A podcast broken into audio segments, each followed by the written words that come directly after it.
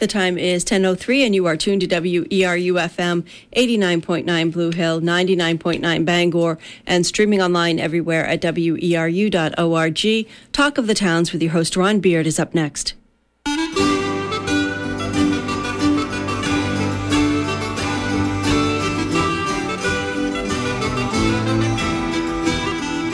Good morning and welcome to Talk of the Towns here on W E R U. We try to go beyond the headlines to make sense of the issues facing Maine communities, to share what works, to seek alternative solutions. Talk of the Towns is produced with support from Cooperative Extension, the major educational outreach program of the University of Maine with offices statewide. Cooperative Extension puts knowledge to work with the people of Maine, and like W E R U, whose mission is to be a voice of many voices, operates out of a sense that everyone benefits when we share our knowledge, our experience, our concerns, and our perspectives. We're about to practice the magic of community radio, in which those of us in the studio and you who are listening create a dialogue that we hope will be of benefit to our friends, our neighbors, and colleagues. I hope you'll stay with us for the next hour and Talk of the Towns. In September of two thousand seven, after fledging the last of her five children, nurse midwife Linda Robertson took leave from her work with the Women's Health Center in Bar Harbor for a year's assignment with Doctors Without Borders. She found herself in a tiny rural village in war-torn Democratic Republic of the Congo. Despite differences, she discovered an invisible cord that connects her and her midwife colleagues who overcome steep odds to give support and care to the women they serve. And this morning, we're going to talk with Linda about her experience and about her um, book, which she has titled uh, um, Sunday Morning Shamwana, A Midwife's Letters from the Field. And uh, this show, I've, I've said A Midwife Letters from the Land of the Children, because that's the translation. Yeah. Right. That's what uh, the name Shamwana, which was the name of the village that I was in, translate in the local language to uh, Land of the Children. Mm. Yeah. We should say welcome back, because um, we had you on Talk of the Towns when you came back um, from um, the Congo and, and uh, talked about the experience. And tell us what led you to seek that experience. Okay. Um, as you said, my five children were grown and had gone, and I probably was... Um, you know, on the cusp of a midlife, you know, I don't want to say crisis, but it was reflection, uh-huh. um, as I hear a lot of people do when you get to this stage where you say, you know, my whole focus of raising my children and, you know, getting a secure career and job, you know, is is there. What now? Hmm. Um, you know, I also crave adventure. Always have, you know, had been in the Peace Corps, worked overseas. So I did kind of sit myself down and go, what am I going to do? I was burned out, um, not so much, much with my job, which I love, but with our healthcare system.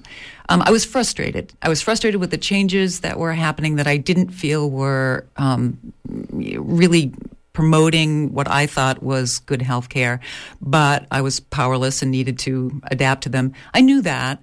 Um, But I thought, you know, there's something bigger I'm supposed to be doing. So I this was an uh, an organization that I had always admired. It was sort of on my bucket list. You know, someday I want to work with them. You know, I, like I said, I had been overseas in a couple different capacities. And I thought, well, what am I waiting for? You know, kids are gone. Um, I'm going to see if I can take a year's leave of absence and do something that really matters. You know, I... was frustrated with our involvement in wars and, you know, the the suffering that you hear around the world. And I thought, I've got skills to offer. Um, you know, I, I, I'm not saying I'd really thought it through that well. I just thought I need to go. Well, you in your book, you mentioned um, going to Real Pizza, one of our favorite institutions in the community, and um, seeing a movie. And that that helped with that decision.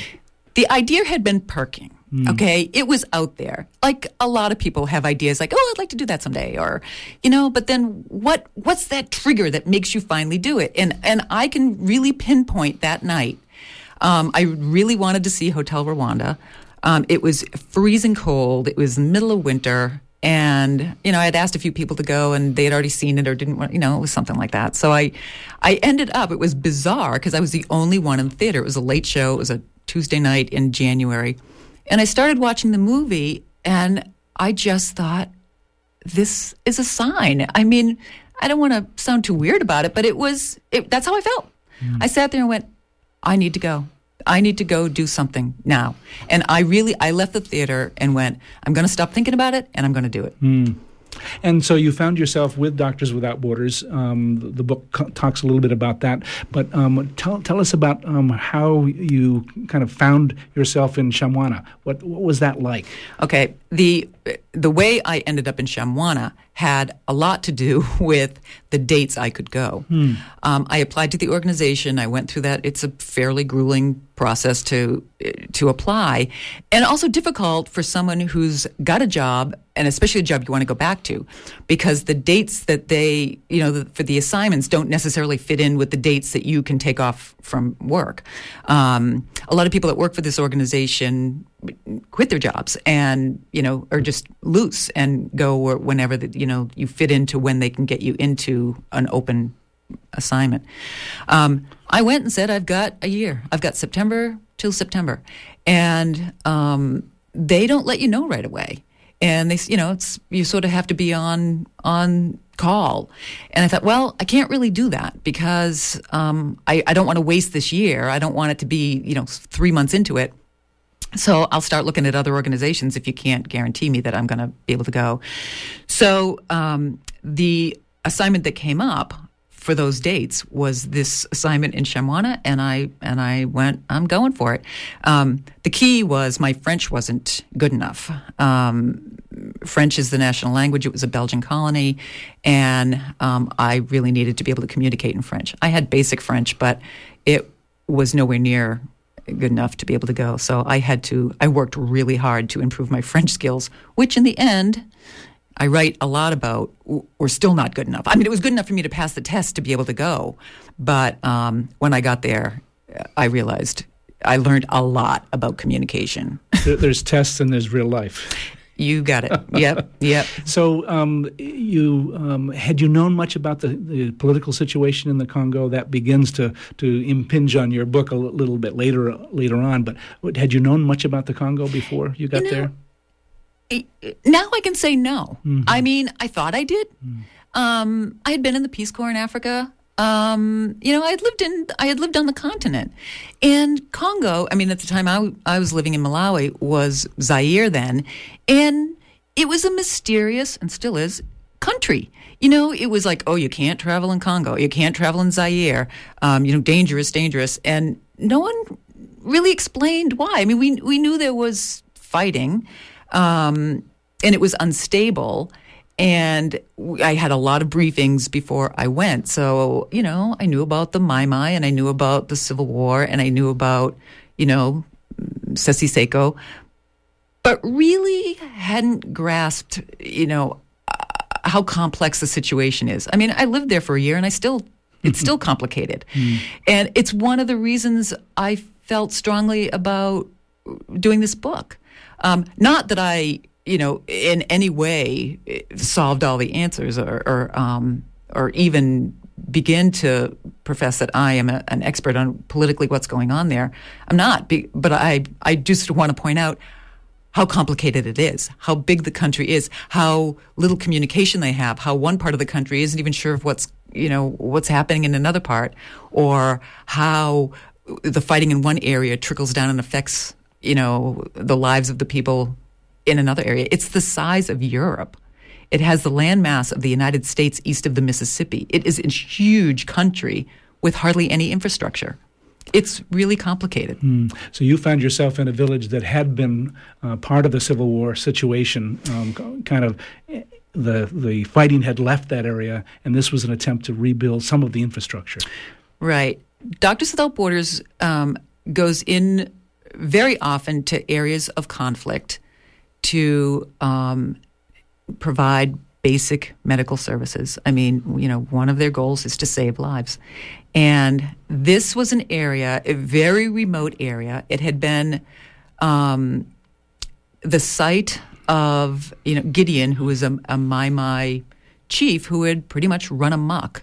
Um, from what I could understand, there was never any huge ideology that surrounded the fighting that was going on there. It was, it was, you know, power gone crazy, and it was m- massacring people for no reason. Um, But there was a lot of that there. I mean, these people's lives had been destroyed. Their houses, their crops, their water had been poisoned. They, for ten years, had been hiding, living in the bush and hiding. You know, they fled to some, you know, as many safe areas as they could. Um, but when he was captured, this my, my chief was captured, they started returning home to a village that had been destroyed. And that's when this organization, Doctors Without Borders, went in and tried to just start providing some basic medical services again to a fairly large population that came back to nothing. Mm. I'll just remind listeners they're tuned to Talk of the Towns, and remind them also that this is Pledge Drive. Linda has donated a copy of her book that we'll give away at the end of this hour if you call. You don't have to make a pledge to call, but we'd certainly welcome it if you did. Um, you can call one eight hundred, six four three, six two seven three um, and uh, get in on that uh, uh, drawing for Linda's book, Sunday Morning Shamwana. We're talking with Linda Robertson, who is an earth nurse midwife in Bar Harbor at the Women's Health Center, and we're talking about her book, Sunday Morning Shamwana. Linda, your uh, your role as a midwife, that must have been, you know, what you were doing there in Shamwana. Um, but as the book says, you did a lot of other things as well. Well, yeah. I uh, I was unclear when I was going what I was going to be doing. Like I said, I you know I had worked as a nurse. I had been in the Peace Corps working as a public health nurse. I mean, I had those skills. Um, I had worked in Samoa as a nurse midwife and started a practice there. So I, I knew I had skills, and I thought, I'll, you know, I'll get there. I'll do whatever you tell me to do. I, I really didn't have a lot of information before I went about what I was going to be doing. The, the office in New York does recruitment and fundraising for this organization. My um, center of operation was in Amsterdam. And so when when I went and had the briefings in Amsterdam, I mean, that was one of my questions. Like, what am I going to be doing? And there weren't a lot of people that could answer that. In fact, most of the people I had talked to hadn't been there. And again, I just kept telling myself, okay, you know, I mean, you'll, you'll get there, you'll figure it out, you'll do what they tell you to do. And, and you, I mean, if anyone's considering going with this organization, you that is really what you have to, that's the mindset the you have spirit, to have. The yeah, spirit. The right, spirit that right, you have to have. Right. Um, because things are so basic. I mean, the it was a field hospital. It was just tents that were set up. So think of MASH. It was. It, there were a lot of similarities, right, right. To, you know, it, without the comedy. Mm-hmm. yeah. Mm-hmm. So, um, but tents were set up um, to provide very, very basic health care to people who had been starving. Now, you know, even if people are hiding for ten years, maternity care and uh, obstetrical care still has to happen. I mean, the women were still reproducing. And there was very little there for services. And there were no trained, you know, people trained in obstetrics to, um, you know, to provide those services. So what I, what I learned I was going to be doing was um, training um, some of the local midwives who um, were called accoucheurs. In French, a delivery is an accouchement. And so they were literally called deliverers. That was the term for the women who were there who had had no formal training. Um, there were um, there was one one Congolese woman who had had um, a year's training. Um, she was a, she was a sage-femme, uh, that's named for midwife in in French, um, but with with hardly any resources. You know, you have to be pretty creative, and and, and that was incredibly frustrating. Mm. I mean, we didn't even have an oxygen supply, and so the whole population was a high-risk population. And in, in our setting here, I mean, everybody would have been incredibly high risk. I mean, they were all malnourished. Um, you know, many of the pregnancies were products of, of rape and abuse, and um, yeah, got there and found out it was pretty pretty overwhelming. Mm. One of the things that you learned early on, too, was that your kind of lifeline home, um, which wouldn't have been the case um, thirty years ago, but was uh, in, in this time is email. Talk a little bit about uh, the title of the book is Sunday Morning Shamwana. Tell us why that book okay. title. Okay. Um, when I was leaving, I had, you know, I sort of told everyone I was doing this. And when it actually became reality, you know, my, my elderly mother wasn't happy about it, that I was going away for a year. Um, my kids were very independent and off on their own. You know, they expressed some concern. I mean, it's it's a little different from when you're in the Peace Corps and sort of going, you know, going to a country that's not at conflict. But um, they were worried. You know, it's what we hear in, in, in the media about countries like this, you know, what little we do hear about them are horrible stories. And it's scary. You know, so, you know, they were understandably worried about me that, you know, something was going to happen to me. And I was just so dead set on doing it. Um, I said, you have to look at it this way, okay? If you were starving, if you were hiding for ten years trying to find something to eat, if your entire family had been killed in front of you, wouldn't you be hoping someone was coming to help? Like, really? You know, yeah, I mean, I, I love it that you're worried about my safety, but why is my life more important than theirs? And if I am capable of going and helping, I really felt like that's what I needed to do. And I, to reassure them, I said, no matter what, I will write to you once a week. I don't know how, you know, I, I wasn't sure if I could even send a letter or what, but that was the promise that I made. Once a week, I will write to you and I will tell you what's going on. So that's where the once a week came. I got to my site, and then, you know, frantic to make good on this promise, I was like, okay, how do I write to them once a week? How do I write to them once a week? You know, as soon as I get there, I find out, oh, there's no mail delivery system. There's no way to send a letter. Um, and they, but we did have email, and but it wasn't email like like we can just send an email whenever we want here. Um, you know, because of the the satellite hitch up. I was a technophobe. I re- I mean, I could do email, but I am not a technology person at all. And I get there and find out, all right, we've got these five laptops. Only one of them's capable of sending emails. We do these downloads, which I didn't even know what that, that meant. Um, once a day, you know, so they, the emails got batched. And I was on a team of seven people, you know, everybody needing access to these computers. And I was slow, and I thought, all right, I can't compete with this one laptop between seven people, you know, I'm, you know, to, to, to type a letter home. And I realized uh, Sunday was the only day we didn't have official, like, work hours. And so my first Sunday there, I went, okay, everybody's still asleep. I can run into the office, and I can actually, I had time to to write an email, and I sent it to my, you know, my fifty people. That was the most you could send it to. And um I realized Sunday morning was the only time I was going to be able to have enough time to write. As the year went on, I realized how much I needed that Sunday morning. Um, we were dealing, I was on a team of seven people, everybody from a different European country. We all could speak English, but English was not everybody's first language. So communicating in general was difficult. The store, the, the just the experiences we were having every day, all of us were really struggling emotionally with coping with the horrors that we were seeing. I cope by talking, and I couldn't do that.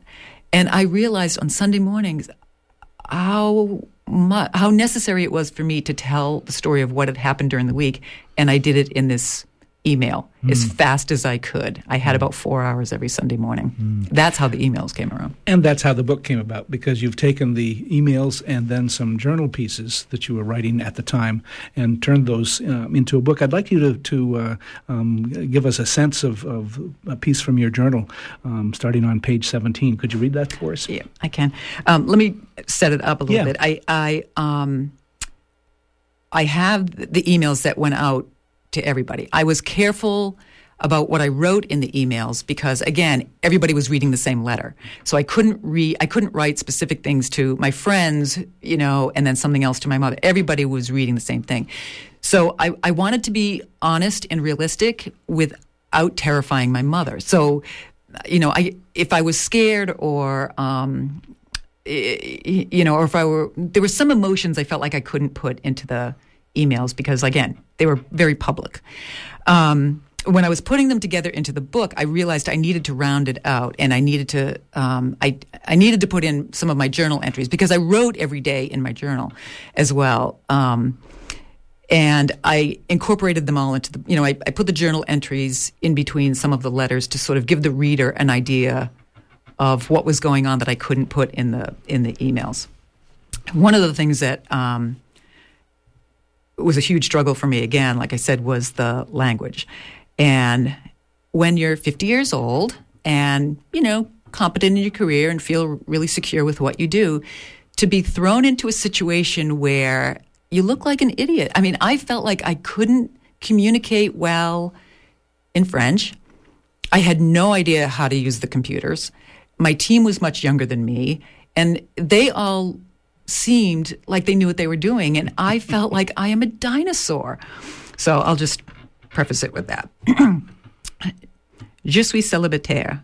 Je suis la mère de cinq enfants. Je suis heureux d'être ici. I am single. I am the mother of five children. I am happy to be here. I'm practicing for the morning meeting tomorrow where all the new people have to present themselves. This thing about marital status is supposedly very important to announce. I'm dreading that. I feel like such an idiot. What if I have to explain why I have five kids and I'm single? I don't know how to explain it in French. I'm such a stranger here. Stranger to the village, stranger to the languages, stranger to the cultures, African and Generation Xers, stranger to the technology. I'm too anxious to look good and to fit in. Stefano is drumming on a small djembe. It's probably seventy-four degrees. The guard has just brought the lanterns. Therese passes behind me wrapped in a towel, heading for the shower. Mark left today for one of his drilling projects, and I'm glad not to have his frenetic negative energy around. He doesn't like Stefano's drumming. I love it. It's soothing. I like Stefano. He's quiet, but sweet and thoughtful. I met the chef du village today. Therese presented me to him, a formality. We all walked together afterward to see the foundation of the school that's being built. I did rounds at the hospital today. Almost fainted. Couldn't stop gagging. Mm. Linda Robertson reading from her book, um, Sh- Sunday Morning Shamwana, A Midwife's Letters from the Field. So you've begun to, to um, that's fairly early on in your experience. Help us uh, as as kind of listeners understand the community. Um, how large was it? Um, you were in a compound versus, which was different than the, the community itself. Talk a little bit about that dynamic. Okay. This area was inaccessible by road. The, it was it was in the southeastern part of Congo, in the Katanga, Katanga district. Um, but the, the only way we got in there was by um, a small airplane. The um, Doctors Without Borders had cleared this small um, airstrip in the middle of the jungle. Um, I had never experienced being in a place so utterly remote as this. Um So it was difficult to get supplies in and out. Um, we, as I said, the, the team of seven Europeans lived in what we called a base, um, which was an area maybe about the size of a football field that wa- had a grass enclosure around it, so a fence that surrounded the whole thing, with a corrugated aluminum gate that, you know, was big enough to allow we um, these land cruisers that came in. Even though I said the place was inaccessible, there were very crude dirt roads um, that connected the villages in the area. So um, we did have vehicles to get us out to the outlying villages. Um, Shamwana, as remote and primitive as it was, was actually the, the epicenter of this area. Um, so we, there was a little bit of a marketplace that um, grew well, as you as you were there. Yeah, for a year. I mean, it, it had been a thriving village, right. you know, before right. it, it was all destroyed. I mean, when I arrived, you know, the quote market were four, you know, bamboo tables, mm. um, you know, with a couple pieces of dried fish on it. There was, you know, we call, you know, we called it a market, but um, there wasn't much there. Again, the hospital was a series of tents, big tents that were set up. You know, we had this enclosed compound um, where we had mud brick little, what we called tukels with thatched roofs that we, you know, slept in. We had a little thatched roof eating area. We had a mud brick what we, office with a, a corrugated tin roof. We had a, a mud brick um, storage area that held supplies that we used for the for the hospital. Um, the villagers lived in grass. I mean, they were, you know, hastily constructed grass huts, really, you know, dirt floors. Even the Congolese who worked with us, we had a team of seven expats, but we had about sixty Congolese that worked with us. Um, um, their their living situation was the same, either a grass or mud, you know, very small, crude building with nothing exi- inside except a, a grass mat to sleep on. Mm. So it was very, very, very simple. Mm. I'll ask you to talk a little bit or read something about some of the challenges you faced in providing care, but I'll remind listeners that they're tuned to Talk of the Towns here um, on W E R U. It is our pledge drive, and we're welcoming your calls during um, this hour. Um, if you do call, and whether you pledge or not, um, you're, you'll be eligible to um, get the book, Sunday Morning Shamwana, that Linda has written about her experiences in the Congo as a midwife. Uh, give us a call, one eight hundred, six four three, six two seven three. A little later on, we'll open up our phone lines as well um, if you've got questions or comments uh, for, for Linda. But Linda, maybe you could um, uh, go ahead with a reading that kind of helps people understand some of the challenge you, you faced, and you may want to set it up again. Yeah. the... Um The maternity room was maybe a ten by fifteen foot crude structure. It had it did have a cement floor, and it was a, a mud brick walls with a tin roof. Um, there was one bed um, that women came and labored and delivered on. Um, we had no running water. We had uh, women every day that would go and collect water from the river so that we could wash our hands with. Um, you know, it was brown river water, which is also what we showered with and drank, um, you know, filtered and boiled. But, but you know, f- what we were using at the hospital was unbelievably primitive. When I when I first arrived there, I was, like I said in my journal, I could not stop gagging when I first went over there. There was no sanitation. Um, and... There was there was nothing to clean up a woman with afterwards. You know, we would use her own clothes to, to you know, clean up everything we needed to clean up, put it in a bucket, and then one of her family members had to go and wash all this stuff with the dirty river water. Um, and I was, I realized my role was going to be to deal with the complication, you know, the, the maternity complications. But we had I had nothing to work with. One of the phenomenon that I experienced were these women that would not push their babies out. Um, I talk about this a lot in the book. It was very frustrating. The mater- mortality rate is so high. You know, fifty, forty to fifty percent of children under five years old die. Um, the women have no transportation to the hospital. If they're in a remote village, they have to come laid out on a bicycle, supported by family members. And uh, I mean, they try to deliver at home, but when it's obvious it's not going to happen, that's when they put her on a bicycle. And some women were coming just miles, bleeding or obstructed in labor.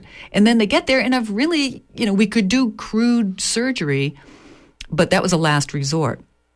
One of the tools that we use here um, is a vacuum extractor. Um, that's, you know, it, it, it facilitates a vaginal delivery if we need to for fetal distress or for maternal exhaustion. And I felt like if I only had one of those, I could help, because women come in, they've been in labor for days, they're obstructed, maybe the baby's already dead, and I just need to get this baby out. We had ordered one. It was taking months to come from Amsterdam. Um, and so we had nothing to use. We had no tools. So the, the the accoucheurs would just push on her uterus, which is very dangerous and can rupture a uterus.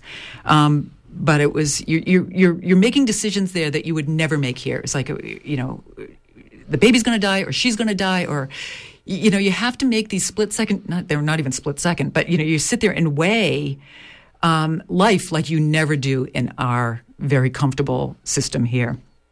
So this, I'm going to read, um, was right after I had finally received the vacuum extractor, which I had been waiting for. The other huge addition to the maternity service here is the vacuum extractor that finally arrived from Amsterdam. I had been so frustrated having nothing to use to help a woman deliver if there was fetal distress, or more frequently, maternal exhaustion or seizure. It has been really, really horrible. A month ago, this vacuum, which had been in the pipeline for six months, arrived, and it's such a relief. I haven't used it too often, even with these long pushing stages, because I don't want people to think that everyone's going to deliver with this now and never have to push. But let me tell you, it has come in very handy on several occasions. This is not the plastic model we use at home with the soft cap. This is an industrial-strength, sterilizable metal cap, jar-on-the-floor number, and I was initially scared to death of it, but we bonded. We had a woman last week who arrived by bicycle, fully dilated for seven hours and in labor for God knows how long before that, and I could actually do something. Prior to this, the only other option was pushing on her uterus physically, and that's just so miserable and dangerous. Last Sunday night, it came in handy when during an incredible deluge of rain, I got called over to the hospital to find a young girl had just arrived by bike from Kiseli, eighteen kilometers away. She was drenched, along with the people who had accompanied her, two of them with babies on their backs. She had taken traditional medicine two days before and was unable to deliver. The baby was dead, and there was such a foul odor emanating from her that I gagged when I examined her and almost threw up. If I couldn't get it out with the vacuum, the only other option was a C-section, and that would have been ghastly considering how infected she already was. Mm. Mm. So, Linda Robertson reading from Sunday Morning Shamwana, her book, Midwife's Letters from the Field. Uh, Linda, you talk um, about the this failure to push or the failure to, uh, the, the lack of desire. You have a theory about that. I don't know if you've kind of tested that out with, with others, but your theory was that these folks were so um, scared about life that they didn't want to um, bring in new life. That was one thought. I mean, I could not understand it. Mm. They, I have never these, experienced... these women had had babies before. Oh, right. tenth, eleventh, you know, babies, that I would be able to see the head for hours, and we could not convince her just to push it out. And it, it, it was bizarre. I still don't understand it. And, you know, again, the communication was so non-existent, really. I mean, I was speaking French with the... with the accoucheurs, but the but the village people didn't speak French. I mean, they were speaking their local tribal language, Kiluba, and you know, so you know, I just want to illustrate. You know, French was not my first language. I was not fluent in it by any means, and French was not the accoucheurs' first language. So we're communi- communicating in a language that we're you know that we're all sort of not perfect in, and then listening to translations into this language that we're not fluent in from a tribal language that has no medical vocabulary. So, you know, who knows? Mm. You know, a lot of the communication was nonverbal. And, you know, and, and as I would, I would write home about my frustrations with, you know, not doing well enough in French, and I would get reassurances from people at home saying, you know, well, you know, your, you know, your compassion will shine through. And I'm like, well, yeah, okay, yeah, I can let people know I care. But, you know, that doesn't help when you're when someone's coding and you're trying to resuscitate someone and you really have to be communicating effectively. So we could never get explanations from women about why they were so afraid to let these babies out. I mean, I could speculate. Women women don't report rape. Um, you know, it is it's it's sort of socially dangerous to do that. You know, they're they're cast out of the family often if they've been raped, you know, even though it was not their fault. Um, I don't know if it was because they had seen so many of their other children die. They were afraid to let a new baby into the world. I, I don't know. I, I, I never got explanations for it, but I w- write about it a lot. Um, it was it was a phenomenon that would be very interesting to explore, um, but very frustrating when you're physically dealing with it. Mm. So you described your team with Doctors Without Borders and um, the um, Congolese who were part of that team. Um, I think you have a passage that you'd like to um, share with us about um, the team. Is that right? Or were we moving on to uh, um, one that uh, um, I, th- I had you down for well, page one eighty-three maybe? Yeah. Yeah. Yeah, this was a um, this is an, another passage about a delivery, but um, the the midwives and I, there were um, there were two accoucheurs that I started working with, Beatrice and um, Géraldine, and we became very close. E- even and, and it was interesting. I felt more comfortable with them in French way before I did with anybody else, and it, it may be because I spent so much time with them. I mean, I spent you know there were many eighteen-hour days that, that we would be together, and, and you do communicate better when you spend when you spend more time with them. But it was, you know, I would often say that it's funny how can I how come I can understand them, um, but part of it was that we spent so much time, and we just I, I just felt so connected to them. They worked so hard with so little. There were two of them. They worked day and night, never a day off ever. Um, to to help women in with labor and delivery. They were amazing to me. Um, when I was there, um, Géraldine had a baby herself, which was really wonderful and sweet, you know, whom she named after me. It was really, it was really wonderful. But there were moments, despite the frustration, that I felt like we were a really great team. And that's the passage that I'll, I'll read. Mm. Last night, in pouring rain, a woman had her seventh baby on the road on the way to the hospital, plopped out into the mud. She wasn't far away, and the family ran to get help at the hospital. They put her on the stretcher to carry her the rest of the way, and in the meantime, the guard came to get me. They never, they never tell me the story before I go. The guard just says, "Mama Linda, ils vous veulent à l'hôpital." Mama Linda, they want you at the hospital, so I never know what to expect. It was pouring. The road was a river to cross. I got there just as they were lugging in this woman with her newborn still attached, placenta still inside, drenched and shivering. Beatrice and Generos were bickering about how to get her from the stretcher to the bed, big jealousies between those two, while I cut the cord and took the baby to warm him up. Tough little thing. Géraldine came in from her private room to see what was happening. She's amazing. And I felt good. Everyone was fine, cold but fine. I felt like part of a team that's working together and doing something good. I needed that. It was nice getting everyone dried and warm and walking into the lamplit maternity tent and hearing the familiar greetings and getting them tucked in. There was such good female energy in there. I almost felt like pulling in a mattress and joining the pajama party. And when I was leaving and one of the young girls tugged on my polo fleece shirt and motioned for me to give it to her, I almost took it off and handed it to her. But I knew if I did that, there would have been a fight for it, and it would spoil the balance. So I laughed and said, "Oui, en septembre," and she collapsed on the bed laughing. Mm. This was one of those moments and that we, the team would cling to, where you think, okay, there's hope. Because so much of our time there, you think, oh my God, it's so overwhelming. There's so much. It's never going to get better.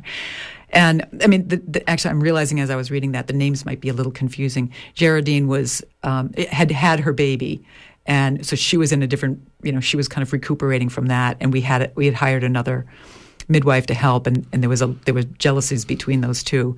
Um, but but I did feel that night that it's going to get better.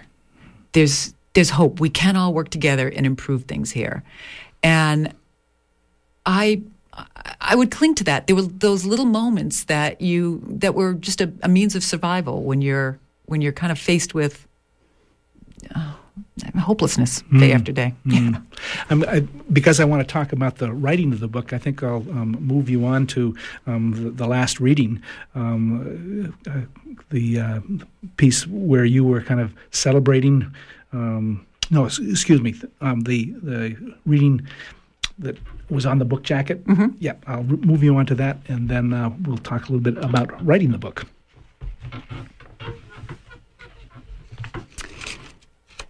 Okay, this, um,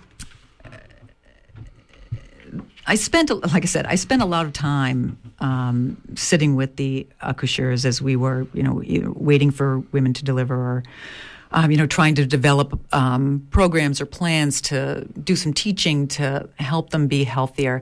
And again, it's it, it's it's also complicated and um, you know, multi-layered. The, the levels of need were, you know, just incredible to describe, which is why I would write pages and pages and pages every Sunday. Um, but there was also this trying to understand the culture, you know, and I and I always considered myself fairly, you know, culturally sensitive, but I was I was just always, you know, taken back by how wise and, you know, how much I had to learn from them. You know, we kind of go into these situations thinking, all right, I've got all these skills I'm going to offer, I'm going to teach them. But I there wasn't a day that went by that I didn't feel like, wow, I, I I was learning a lesson every single day. When the young girl whose baby died was in labor, I had asked Beatrice, who sits with the women when they deliver at home? She told me the mothers and grandmothers are with them. I said it was too bad that this poor girl was here alone, as she was so young and seemed scared. Beatrice looked at me very quizzically and said, "She's not alone. You are here, I am here, Géraldine is here," like she had no idea what I was talking about. She reiterated, "So, alone?" making sure she understood me, and laughing, shook her head, pointing to all of us again. "Elle n'est pas seule. She's not alone." Like women are women. It doesn't matter who's related to whom. She and Géraldine do mother the women in a really tender way. I love watching them. They'll whip off their panniers, revealing gym shorts underneath, and hop up on the bed to cradle the woman's head in their laps if it helps her to push. They also scold like a parent would. It's very touching. There really isn't any room for other people anyway, and it's already unbearably hot in there. A couple of times, Géraldine has taken off her blouse and continued giving fundal pressure in her gym shorts and black lacy bra. All of us are usually dripping with sweat. There are many times when I've wondered why this is supposed to be better than delivering on the ground at home. Mm. Here, it never happens that a woman comes in to have her baby completely by herself. Um, and, you know, I was completely taken, I mean, without a family member or a partner or somebody, you know, and and I would think, oh my God, what kind of losses have they endured that that this would be such a weird thing for me to say that she was alone when there were four people standing right in this room. But we're, I'm talking about thirteen-year-olds having babies, you know, whose fathers were older men, you know, whether this poor young girl had a say in whether she got pregnant or not, and then would be from a distant village and would be, you know, brought in and left there completely alone. I mean, it would just be unheard of in our culture.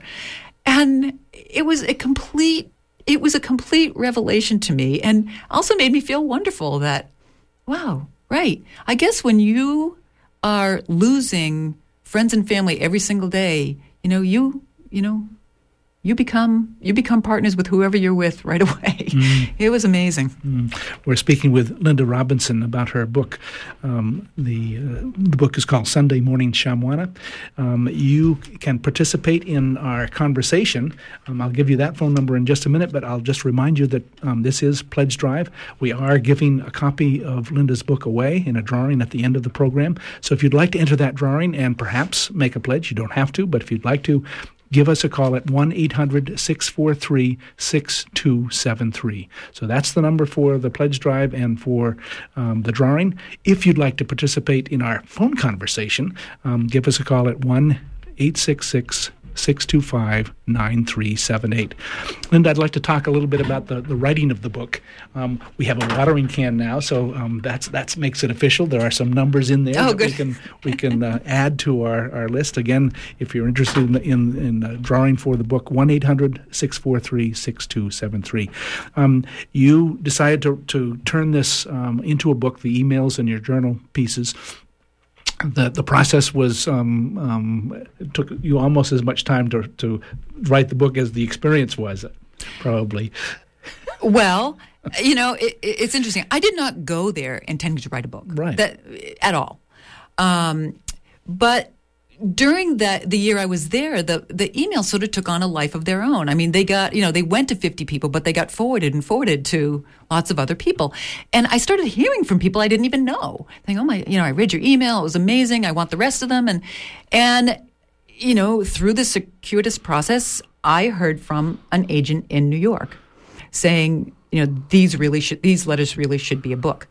You know, I was still there. I didn't have access to internet. I didn't, uh, you know, I was still coping with just getting through my days. Um, but started going, oh, wow. I mean, I was flattered and, you know, like hadn't really crossed my mind, you know. Um, but then, you know, I started talking to this woman in New York about, you know, the possibility of bringing these stories to a bigger audience. And um, I, I had a lot of soul searching to do with that. I mean, I, I, I again, did not go there as an investigative journalist. Um, you know, I went there to, to feel like I was offering something to, to people. Um, but the more I went over that process and more I listened to the the Congolese who I loved dearly say, you're going to go, you're going to forget all about us. And I would go, how could I ever forget you? I will never forget you. But then I realized it's impossible to come back here. And they said, you know, but everybody forgets us. And, you know, I realized it's not that they forget you. It's just people don't know you exist. Mm. It's so hard in our culture and society to really have an understanding of what it's like to live continually in a country at war, with so few resources. And the more I thought about it, the more I thought, well, you know, I have a hard time reading stories about people at war. And I thought, if I could bring their story out in a way that's readable, that that it doesn't make you want to put it down because it's so horrible. I try. I, I hope I didn't skew it by the readings that I chose today, but um, but I tried to balance the hard stories with. There were a lot of funny stories about living on a team, including a proposal of marriage f- from someone who was already well married. Yeah. Yes, I had a couple of marriage proposals, one more serious than the others, um, that, you know, was sincere. I mean, I um, Mario, who was one of our truck drivers, had had four wives, and he sincerely was proposing marriage. I mean, I go through that story. I mean, there were. I tried to balance it with, um, you know, showing that I'm just a regular person. You know, I'm not superhero. I had this need to do this. Um, I have a job. I, you know, figured out how to, you know, fulfill a dream I had, you know, and I and I want to show people that you don't have to give up on dreams and goals because you got a mortgage, you got a job, you got kids, you got whatever, you know. Um, and so the more I thought about it, you know, after the experience, the more I thought, well, you know, the book's written, really. You know, I've got all these emails. Um, that was way more complicated than I thought it was going to be. Yeah, the emails were all written, all six hundred pages of them. That it, it was way too bulky, and and then really examining how to put it into a read, more readable format. Um, people were getting the emails once a week, so it didn't matter so much if they were bulkier than they needed to be. And I was writing as I speak, put together into a book that gets that gets cumbersome. And so, um, you know, with the inspiration from this agent in New York, I thought, oh, maybe this really could be a possibility, and I could. I could just raise some awareness. Mm. So you um, you kind of toyed with the idea of going the the regular route of having a publisher, um, having a representative, and, and doing that. You rejected that, decided to self-publish. What was that decision like? Um, enlightening. Um, when I, like I said, I kind of got blinded by the flattery that there was actually someone that was interested in making this into a book, and and I was naive. And I was like, wow, okay, yeah, and ready to sign on to anything. And then, and actually sort of did preliminarily, and then really saw what the process was like. I went, oh, I have no say in the title? Because I was like tossing out all these titles that I thought were great, and no, no, no, and um, no say in the cover, no say in the title. They sort of own it, you know. I was reading these contracts going, well, wait a minute. You know, you know, and if you don't, if they don't sell a certain amount by this time, then you know, and, and but but they own it, so I can't take it and do anything with it. And, um, and I thought, well, you know what? I mean, especially you know, big publishers, they're not going to send a, a first-time author here on a book tour. And I knew I could travel around, and I knew I could tell the story in a way that you know people would want to read this. Um, and I thought, well. If I'm going to be doing that myself with my money, why should a big corporation, you know, get the, the profits from that when I could take it and send it back to the people whose stories they are? You know, I feel like Congo is probably the richest country on earth with their natural resources. Everything, and they've done nothing but suffer for it. If something comes from their stories, I want it to go back to them. And, you know, so, you know, I, I just kind of said, well, wait a minute. I, I backed out of that and when I, I need to look at this in a different way and see if um, I, I I just did it in a, in a simpler way that I could have more control over it mm.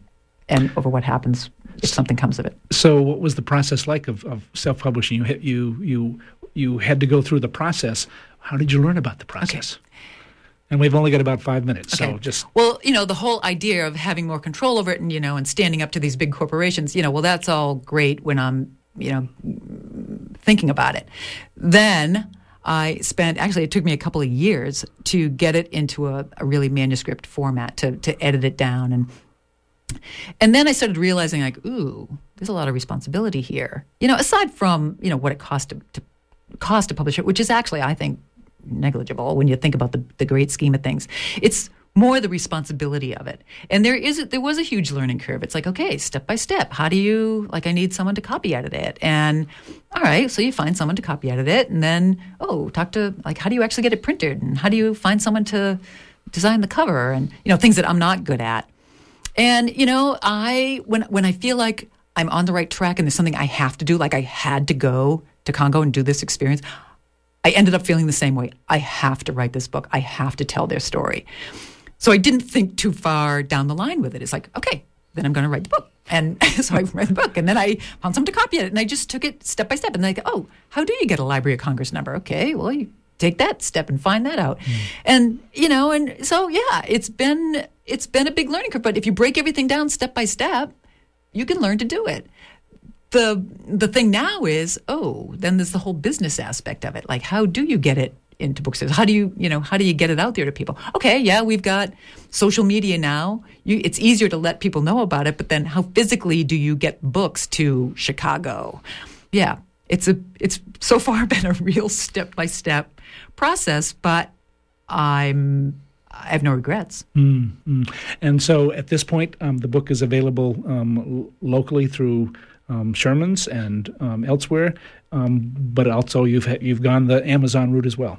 Well, Mystery Cove Bookshop um, in Hull's Cove, um, it's in their bookshop, and um, yeah, they have it up on, so you can buy it on Amazon through them. Um, it's also in Sherman's here in Bar Harbor and at the other Sherman stores in Maine. Um, you can also buy it directly from the website, which is w w w dot linda orsi robinson dot com. So it can be ordered directly mm. online through that. And then we'll see. Mm. So what's been reaction so far? You've you've been at the Common Ground Fair. You've taken it to your hometown um, to do a reading. And, and uh, have you got other things coming up that uh, listeners might be interested in? Uh, yep, November twenty-ninth, seven p.m. I'm going to be at the Jessup Library in Bar Harbor. Um, I'll be doing a reading and showing some, um, showing some pictures, um, and, you know, answering questions. Uh, you know, a lot of people who are considered going overseas or, you know, going into the medical field are interested in it. And that's, that's exciting for me. I'm, mm. I, I love promoting that. So yeah, I'll be selling the book that night. Um, and, and again, yeah, then it's going to be step by step. We'll see where it goes. The response so far has been good. Your fourth grade teacher came to your session in oh, Maynard, yeah. Massachusetts. That was amazing. Um, the you know high school friends um, who are on the library board there set this uh, book signing up there, and the response was unbelievable. I was I was thrilled. It was a small town in Massachusetts. That's but great. My ninety-six-year-old fourth grade teacher, first person who started teaching me French. That was kind of exciting. I'll list our, our uh, remind folks that this is uh, Pledge Drive this week. Um, you're tuned to Talk of the Towns. We're talking with Linda Robertson about her um, new book, uh, Sunday Morning Shamwana. Um, there is time if you'd like to get into the drawing for that book. Um, give us a call at one eight hundred six four three six two seven three, and we'll make a drawing at the end of the hour uh, for um, Linda's book. Um, so, Linda, I want you to perhaps set up the the, uh, the last reading I've asked you to, to do, and that's um, the celebration. You in, in the book, you talk about when anybody ever leaves Doctors Without Borders, they're responsible for planning their own party, which includes getting the goat. yeah. yeah, I mean, it, it, there's very few things to look forward to when you're you know working in a, in a situation like that, but you know there there's people continually coming and going. I mean, people I stayed for a year, but most people stayed for either three, six, or nine months. And so when someone leaves, there's a party, and it's one of the things that the you know the national staff has to look forward to. Um, not easy to get some beer and um, and uh, food there. Um, And, you know, I've said to people, you know, one of the hardest things I did w- was go do this experience. The second hardest thing I did was leaving. Um, it's it's really difficult to say goodbye because it's not like you can go back or um, even can stay in touch. So, you know, the people that I came to love and admire very much, I, I grieved horribly about leaving. And, you know, was sort of ashamed of myself because I was coming back to this very comfortable life and, and they were staying there. But and, it, and and I didn't have the language skills to explain that. The uh, the accoucheurs all came to say goodbye to me, and I'll just read this last last um, paragraph here mm. about saying goodbye to them. I felt so close to these women, this colorful pile that we then were. In reality, we'd hardly spoken to each other, but there was a bond I couldn't explain. I was sad, but I didn't cry. I wanted to give them some of the strength that I had to spare, as if that was the only gift that really mattered. I didn't say this. I thought it hard in my head. I said, please be here when I come back. Keep going. You can. I know you can. I thought that hard. We all hugged one last time. Then they filed away, a parade of color, bent at the shoulders, plastic grocery bags dangling. Papa Isaac opened the corrugated aluminum gate, and they filed out and didn't look back. I stood and watched them go, some piece of myself going with them, and I tried to grasp at some invisible trail of strength that they were leaving in their wake for me. Mm, thank you. Linda Robertson reading from her book, Sunday Morning Shamwana. Um, we're going to uh, make a drawing. Um, I think there's a couple of, of uh, things in there. Linda, would you like to make the drawing? And we'll um, give away a copy of your book. So that goes to Joan, who made an additional gift to W E R U, Joan in Stockton Springs. So, Joan, you will get a copy of Sunday Morning Shamwana um, from Linda Robinson's uh, experience in the Congo. We've come to that time when I want to remind you that this program was produced with support from Cooperative Extension and the Hancock County Extension Association. With offices in each county, Cooperative Extension is the major educational outreach program of the University of Maine. Our radio collaboration with W E R U began in nineteen ninety and continues with your support. Join us from ten to eleven on the second and fourth Friday mornings of each month for Talk of the Towns. Our theme music is a medley from Coronach on a Balnain House Highland music recording. Thanks to our guests in the studio this morning was Linda Robertson, author of Sunday Morning Shamwana. Thanks to those of you who called and pledged. Um, we're glad to be able to send that uh, book out to Joan, who made an additional gift from Stockton Springs. Um, thanks to our underwriters at Maine Community Foundation. Thanks to Amy Brown for engineering our program. And stay tuned for On the Wing with Joel Raymond. This is Ron Beard, your host for Talk of the Towns, wishing you a good morning.